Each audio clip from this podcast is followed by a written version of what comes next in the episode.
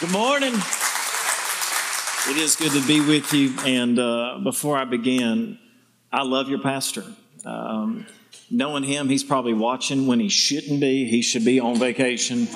But uh, I love him. You know, in a day where church, I think, is plagued with a lot of performers, you have a pastor who loves to pastor you.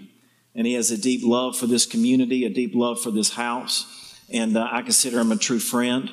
So, can you put your hands together and just thank God for him? Amen. Come on. And then, uh, you know, Hillary and Joel, I'm so proud of you guys. I just love you, grateful for you. Crazy how God works and uh, how He brought us back together after all these years. And so, I just want you to know that that that Open Door is proud of you and rooting you on. Amen. Come on, somebody, give that thanks to them. All right. All right. I got, I got a word for you this morning, and, uh, and I really believe that God's placed some on my heart. I was actually going to share something different. And when I was praying about what to share, I felt like the Holy Spirit really had me go this direction, okay? And so I want you to lean in, lean into my southern charm, okay? And, uh, and the other thing is, I would say, is there's worse places to be than Wilmington, North Carolina, amen? Uh, in the summer, I came from Dallas recently, and it was 112 degrees, okay? That's hotter than you know what, HE double hockey sticks, okay? It's really easy to preach on hell there, so I'm not going to do that today. But if you have your Bible, I want you to turn with me to a familiar passage of Scripture. We're going to look at Luke chapter 15, Luke chapter 15 together. And it is a story of what many would call the prodigal son. But the title of this weekend's message is The Prodigal Father. The Prodigal Father. And, uh, and we're going to read this text together. We're going to talk about it just for a few minutes in the context that it's in. But then I want to share some things very personal to my heart with you, really, and what I believe God wants to do in this house, in this season. And it's going to be a little bit of shift for you. So, starting verse number 11, to illustrate the point further, the scriptures say, Jesus told them the story. He said, A man had two sons. Somebody say, two sons. So, listen, one of the ways to read the Bible is to realize that it really is a story about two sons. If you go back and you look, then you see that you have Isaac and Esau. Go a little bit further, you see you have, I'm sorry, Isaac and Ishmael. Go a little bit further, you have Jacob and Esau. Go a little bit further, then you see that the kingdoms end up being split behind King Rehoboam. So you end up with Judah and you end up with Israel. Go a little bit further into the New Testament, then you see that it's about Jews and Gentiles. So you consistently see this theme that when you read the Bible, it really is in how two sons, if you will, two children are navigating daddy. Goes on to say, the younger son told his father, I want some of my share of your bougie estate now before you die. So this father agreed to divide his wealth between his sons. A few days later, this younger son packed all his belongings and moved to a distant land. How many of you know that what was already in the younger son's heart when he asked for his share of the inheritance? Now, listen, the context is this the daddy knew what was in the son's heart, but the Father allowed what was in the Son's heart to play out in his actions. It teaches us from the beginning that God cares more about what's in your heart than just your action. And so many of us, we're more worried about our action than what's in our heart. And God is forever peeling back the onion of our heart so that our action and our true heart comes to the surface. Young son packed all his belongings, moved to a distant land, and there he wasted all his money on wild living. I don't know what wild living is, but it's fun for a season. Can I get a good amen? All right, for a season. It eventually cost you, but it's fun for a little while. About that time, his money ran out, and a great famine swept over the land, and he began to get hungry. So he persuaded a local farmer to hire him, and the man sent him into the fields to feed the pigs. The young man became so hungry that even the pods he was feeding the pigs looked good to him, but no one gave him anything. Can we all agree that you got to be hangry for whatever you're feeding pigs to look good? Now listen, this is a this is a big deal. So how many of you like bacon? Right? I mean, so every once in a while I'll speak in different places, and people actually live in tremendous error to the Word of God because they think barbecue is made out of cows. Barbecue is not made out of cows.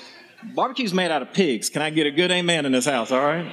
So here's the deal, though. We got to realize that for sure this was an atrocity to the Jewish people that he's speaking to. Because a pig was a dirty animal.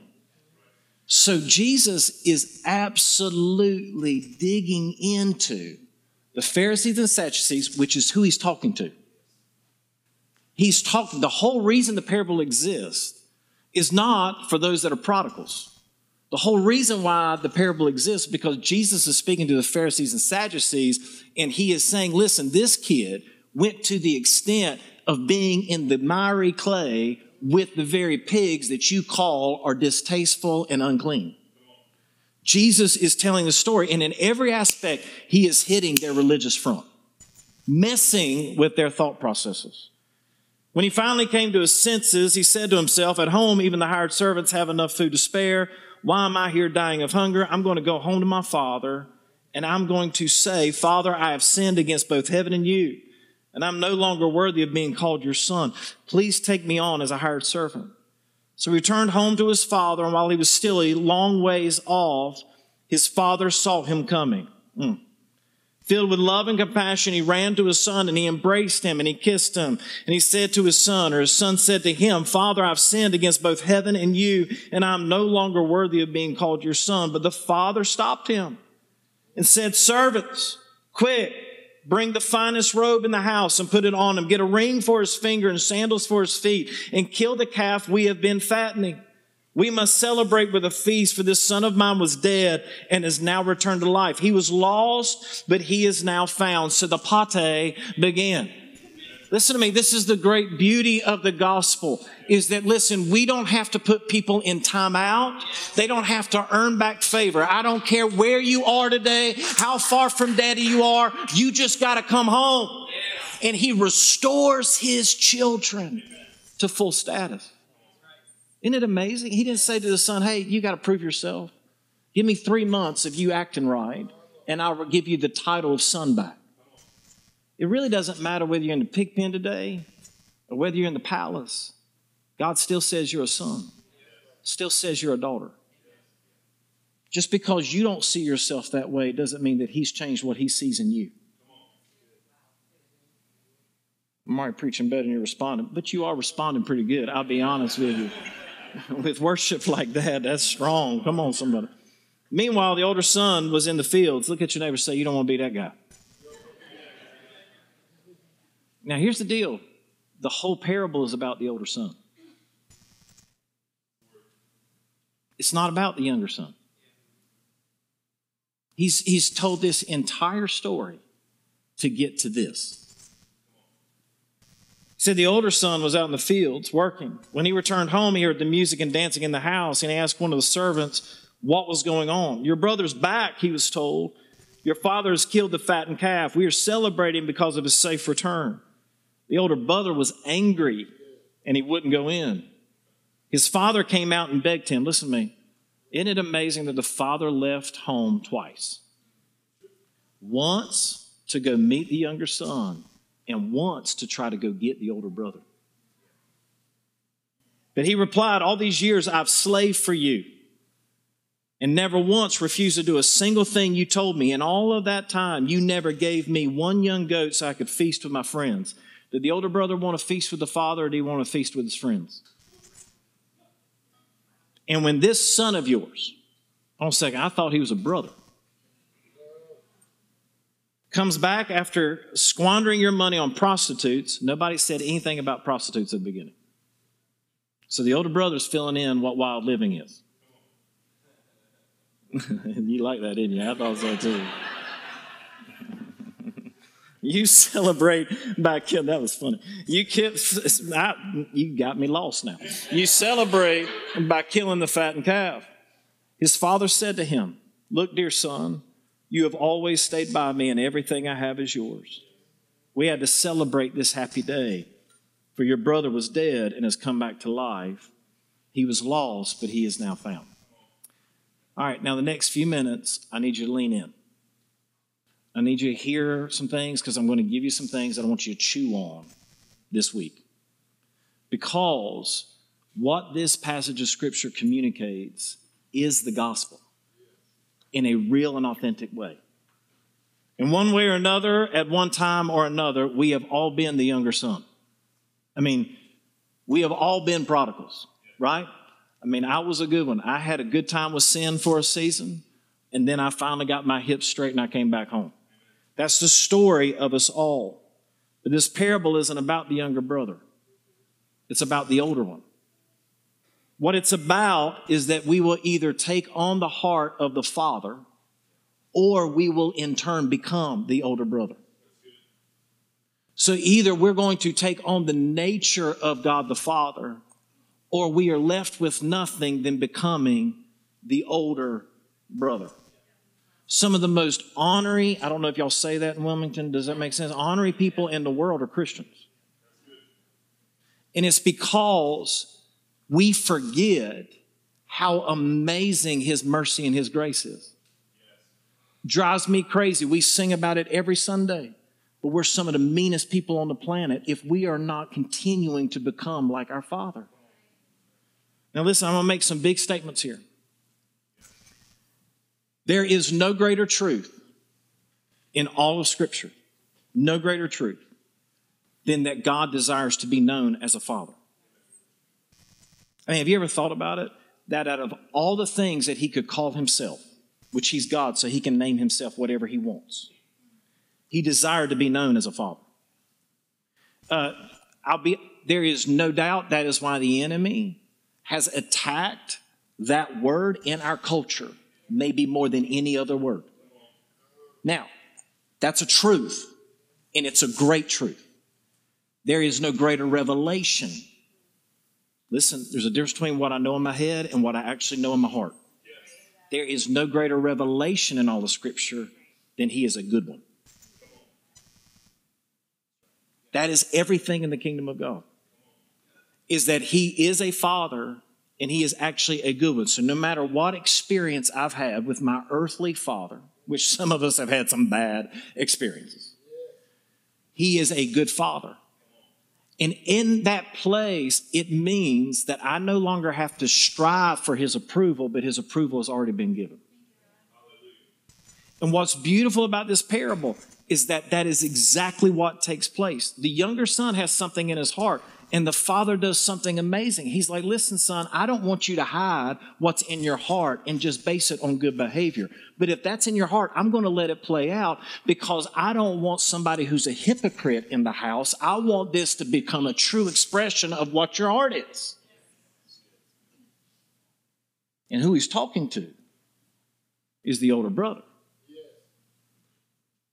There are over 200 references in the New Testament alone to God being a father the exclusive way that Jesus spoke about God was that he was a father.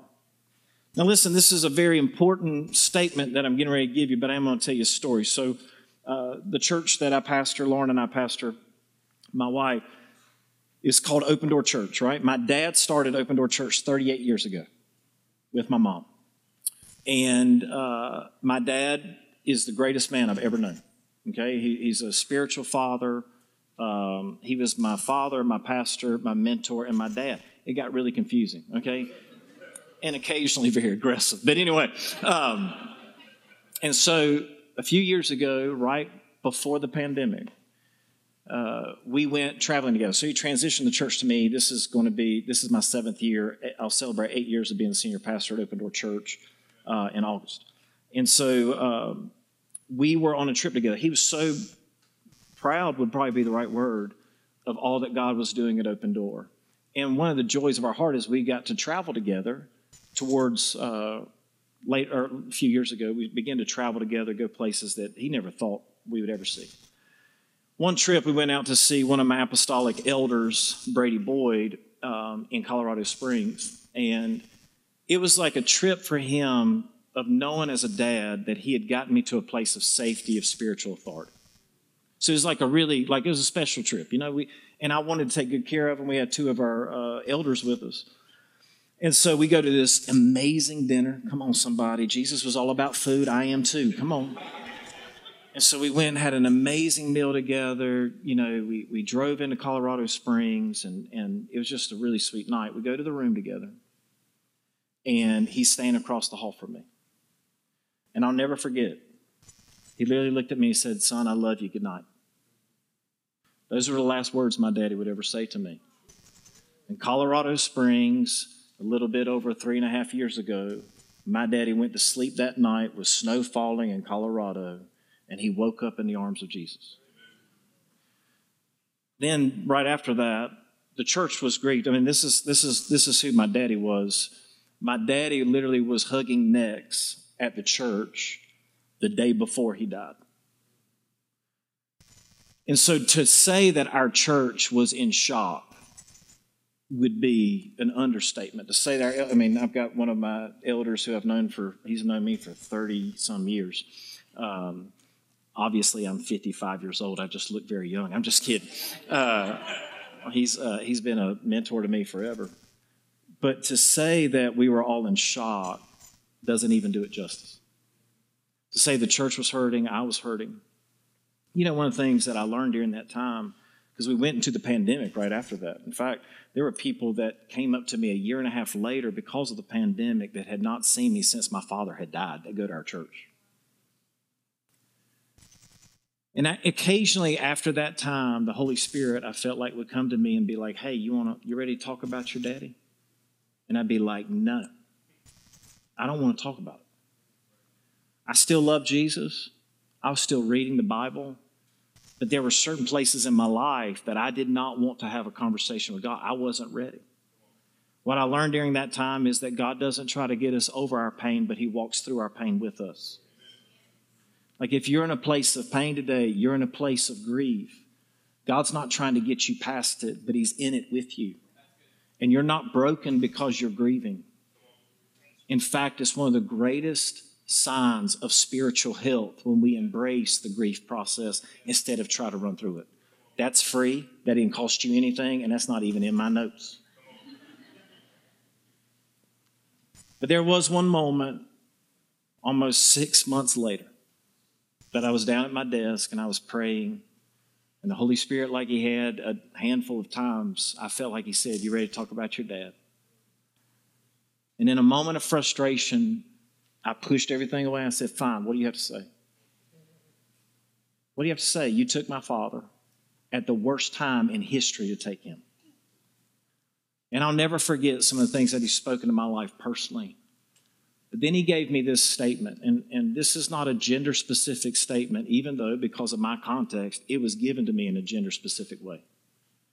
But when he spoke it into my heart, I knew it was a message for the body of Christ it was a message for our eldership, it was a message for our church, and it was a message for me.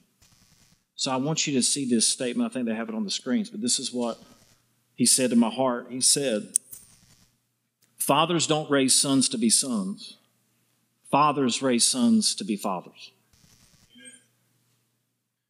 Fathers don't raise sons to be sons, fathers raise sons to be fathers. In all of our context, fathers don't raise sons or daughters to be sons and daughters.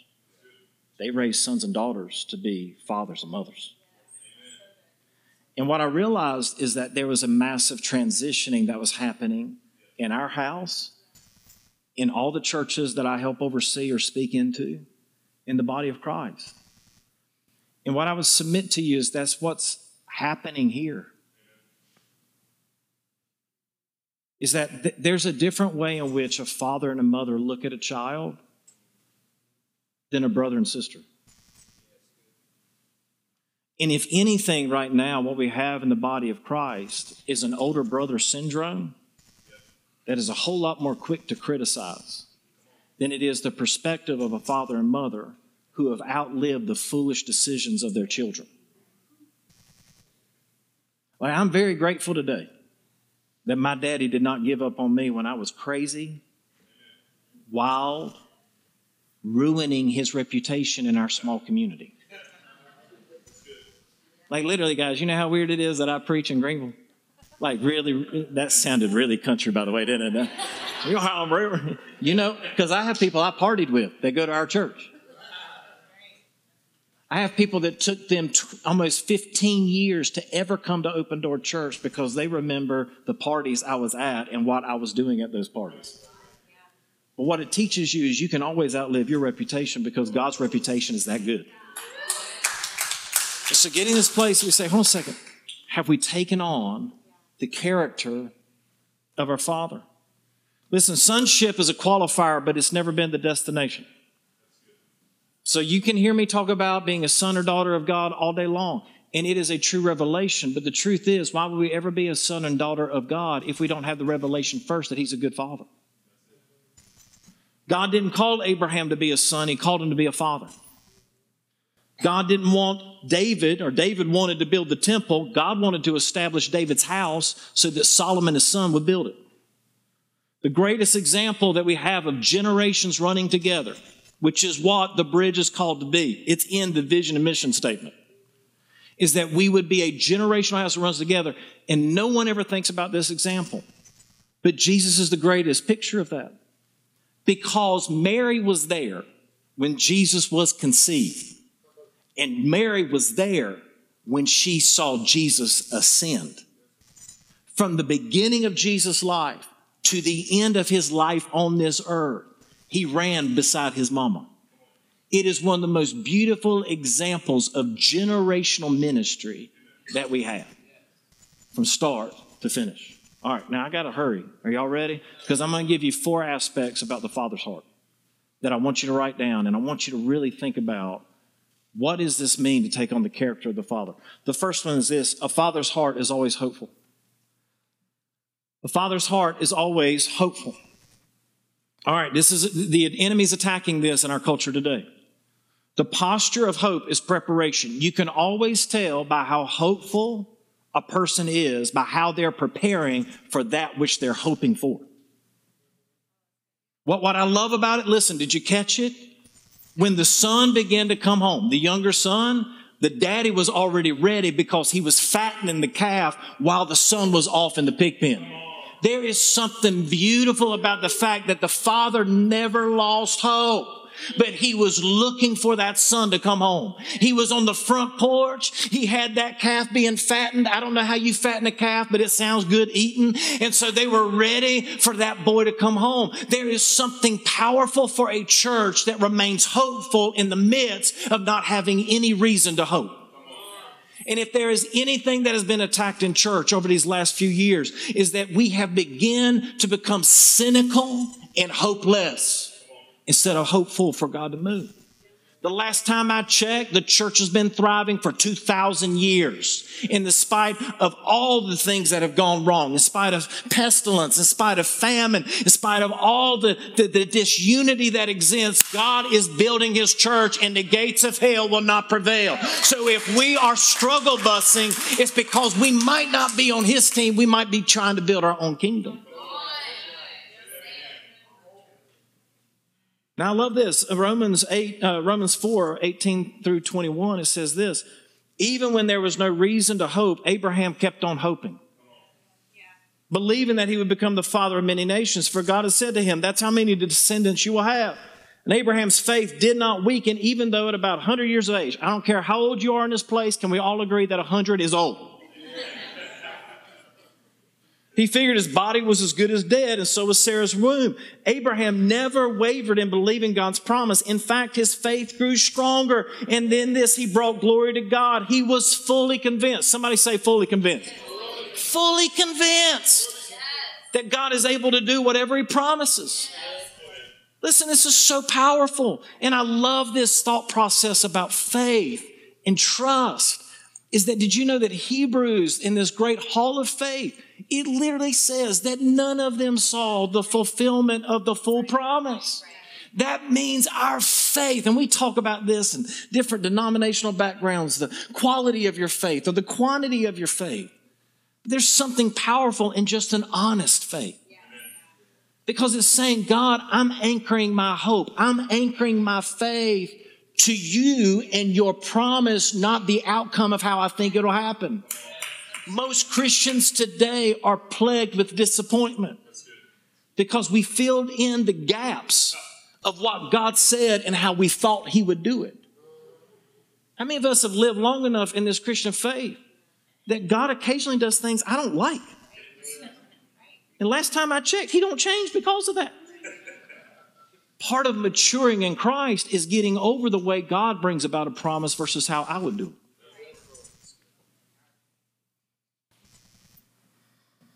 Mm, that was good to me. I, I, I needed that. Man, if you ain't preaching to yourself, something's wrong with you. All right? Faith looks to the one who promises, hope looks to the things that are promised. So often we get stuck because we're looking, we begin to worship the promise instead of worshiping the one who gave it.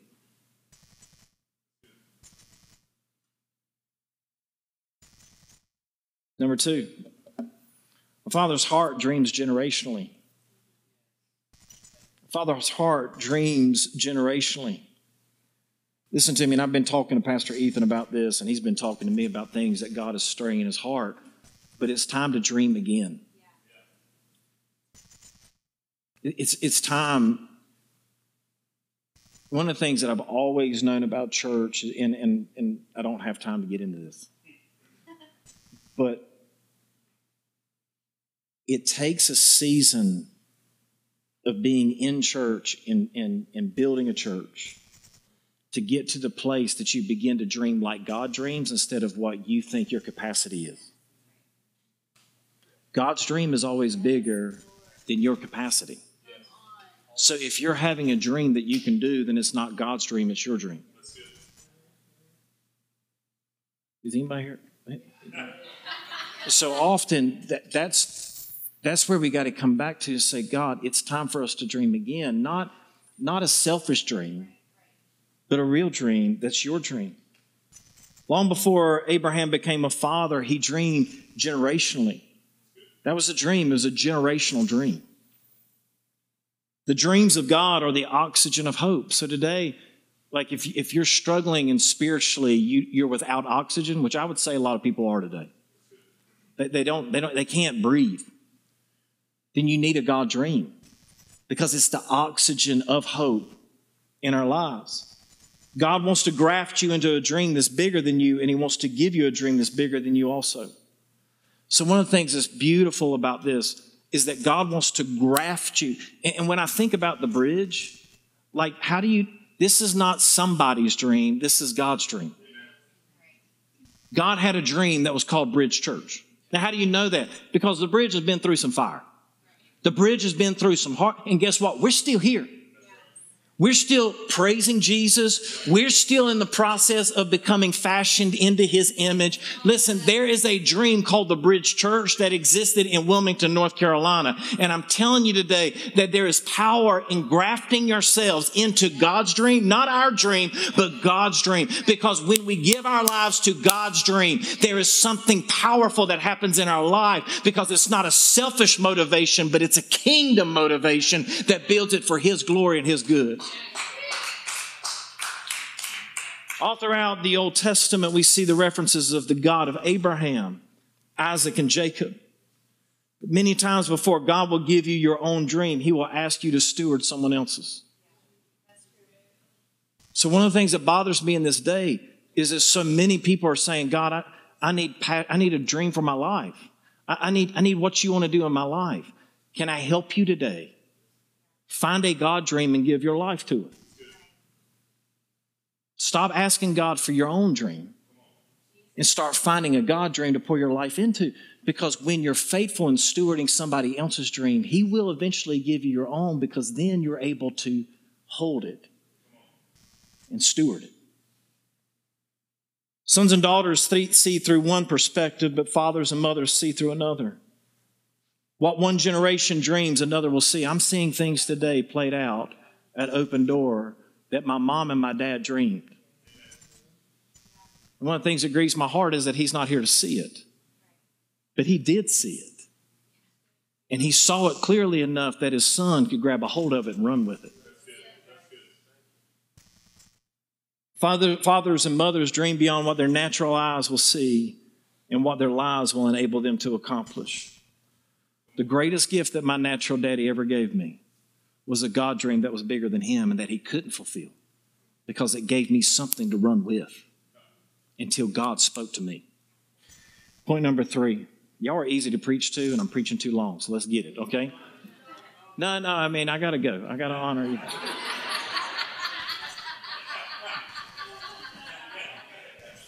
but this is fun. I tell you, I'm having a good time. Uh, number three a father's heart leaves a spiritual heritage. A father's heart leaves a spiritual heritage. Psalm 78, verse 4 says, We will not hide these truths from our children, but we will tell the next generation about the glorious deeds of the Lord, about his power and his mighty wonders. Now listen, this, this, is, this is really important. And, and you know, how many, let's do this. How many of us have some jacked up mess in our past? How many, I ask it this way how many of us have got some skeletons in the closet, right? How many of us come from some brokenness in our families? Now, listen, the key to parenting is not to live out of reaction, but to live out of action. So often in, in, in a church, any church, a lot of us come from church hurt. Can we say that? Is that okay to talk about? So we come from this place of dysfunction. The power of the gospel is that God doesn't go into your past and fix your past. In fact, I would say this some of us have had some brokenness happen in our lives that it doesn't matter how often Jesus shows up, it's still broken. And one of the things in church, and we equate this whole healing, well, God's going to go fix all. God, there's some brokenness that happened to you that is just jacked up. But the beauty of the gospel is that it's the story of adoption. God takes you out of your jacked up family and he places you into the body of Christ.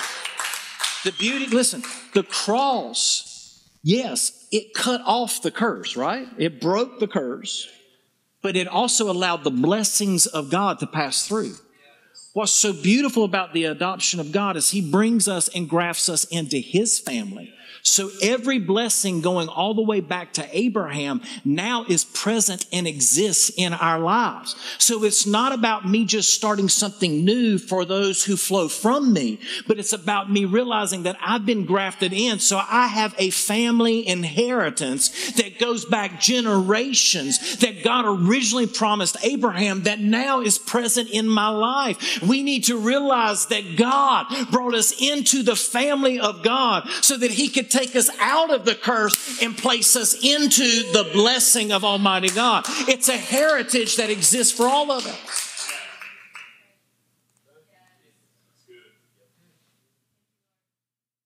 There are many that could stand on a stage and talk about the damage that has been done by a bad father. But I have long known that one of the greatest gifts I will ever give the body of Christ is to talk about the blessings that come with having a good one. And to think that no matter about my earthly father, it is just a picture, a minuscule picture of what the Father, God the Father, offers you. Point number four. A father's heart adopts children, it doesn't just create them. A father's heart adopts children, it doesn't just create them. Where's Alex at? I need him to play behind me so I sound more spiritual.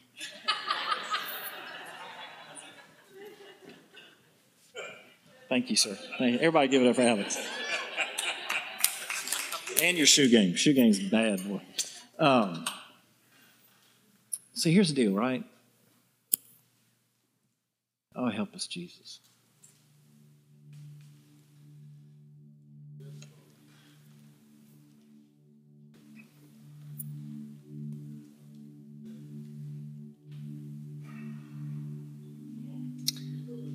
The story of the gospel has always been you're jacked up, you can come be a part of the family. You don't look like me, you can come be a part of the family. You don't come from the same background that I come from, you can be a part of our family. You're a different skin color? Come on, be a part of the family. You don't have as much money in the bank? It doesn't matter. Come be a part of the family. You know, long before culture tried to start speaking to issues, the gospel spoke to it. Problem that we have is that churches are trying to change culture instead of look inwardly at themselves and know that the divisions that exist in all of us, the Bible speaks to. And before we can change the world, we have to allow the Holy Spirit to change our hearts.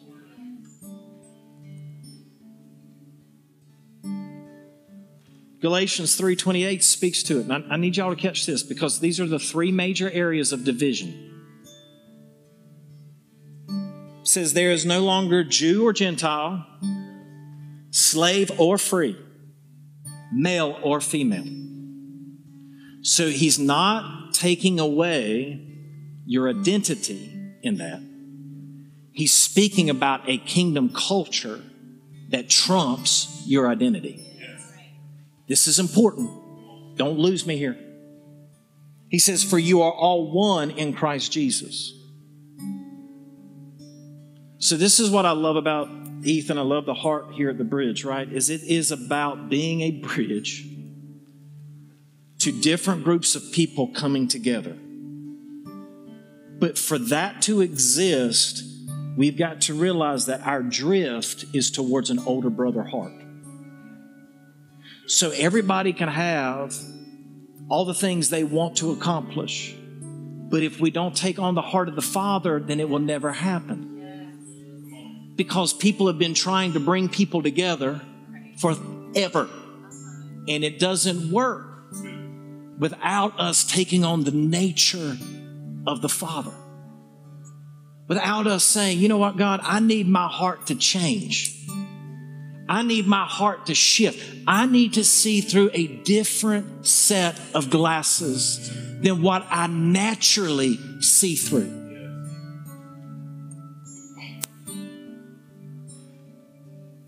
My question, Bridge, is are you wrestling with being an older brother? Are you wrestling?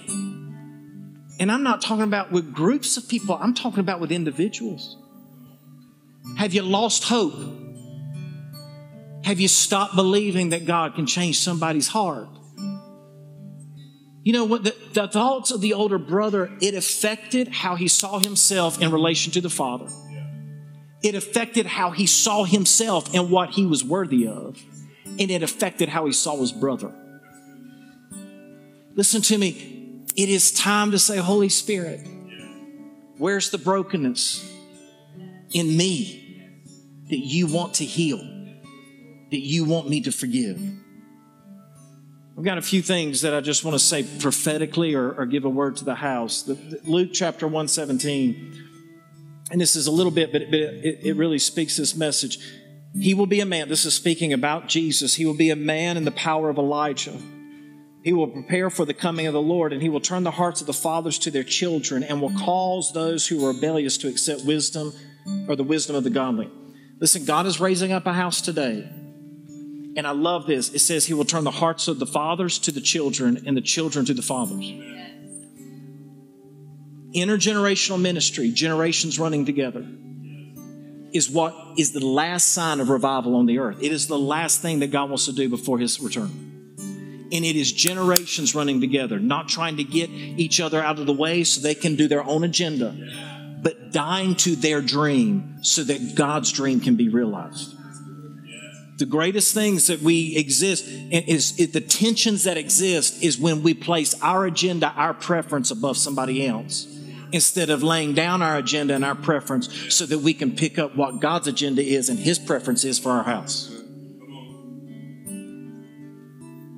It's a bridge.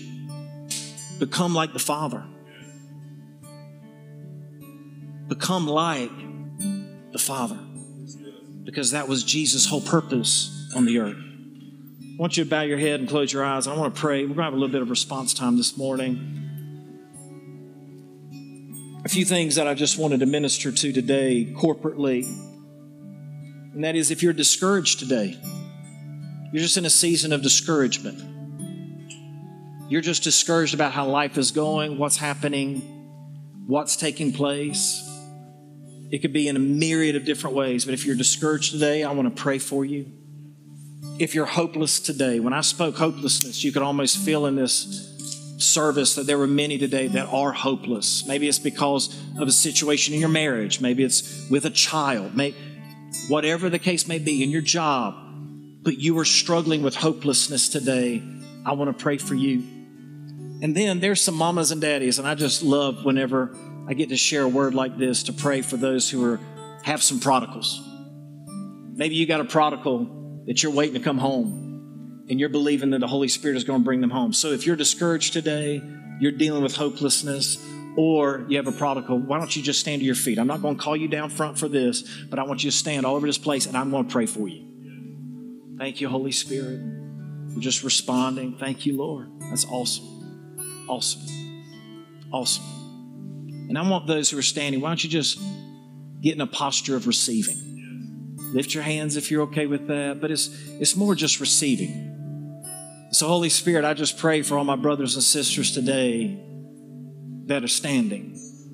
God, those that are discouraged. Lord, those that are hopeless. Those mamas and daddies who are praying for a prodigal to come home. Lord, I pray that first for those that are discouraged, that God, you would breathe your life into them. That, Father, that this is not a season that you're trying to get them over their pain or talk them out of being discouraged, but you're in it with them. Some of you are wrestling with disappointment with God, and you've projected that on others. But God today is saying, hey, a second, I'm okay. You can be disappointed with me. I'm not going to reject you in that, but I'm going to reveal more of my glory to you in this process. And God, I pray for those that are hopeless today, that literally they are looking for oxygen in their spiritual life. And I pray that you would breathe on them right now in Jesus' name, that you would remind them of the dream that you've given them, that you remind them of the word that has been spoken and seasoned in their life, that God, you remind them every step of the way. And Lord, we pray for the prodigals, those mamas and daddies who have prodigals that are far from you, that God, we're going to continue to fatten the calf we're going to continue to sit on the front porch and wait for that son or daughter to come home. Because God, your word does not return void. And we will dare to believe that at any moment you can make a young person or an old person come to their senses in the pig pen and come home. We give you all praise. We give you all glory in Jesus' name. Can you give him praise today, guys? Why don't you stand to your feet, all of you today? All right, I'm going to invite the ministry team down. We're going to have a song of response. And, and, I know, you know, sometimes people, they're scared to move and get prayer. I get it. But I also want to say this to you. If you are wrestling today with being an older brother, and there's an issue of unforgiveness in your heart towards somebody, I want to challenge you today get prayer confess it. Psalms 23, we're going to sing about it, but it's one of the most beautiful Psalms. And it reminds us that even though I walk through the valley of the shadow of death, I will fear no evil. There's a peace that God wants to bring to your heart, but it only comes when we confront the older brother in us and allow forgiveness to flow. So as we sing, if you need prayer today, I want you to come forward. Let's worship, guys.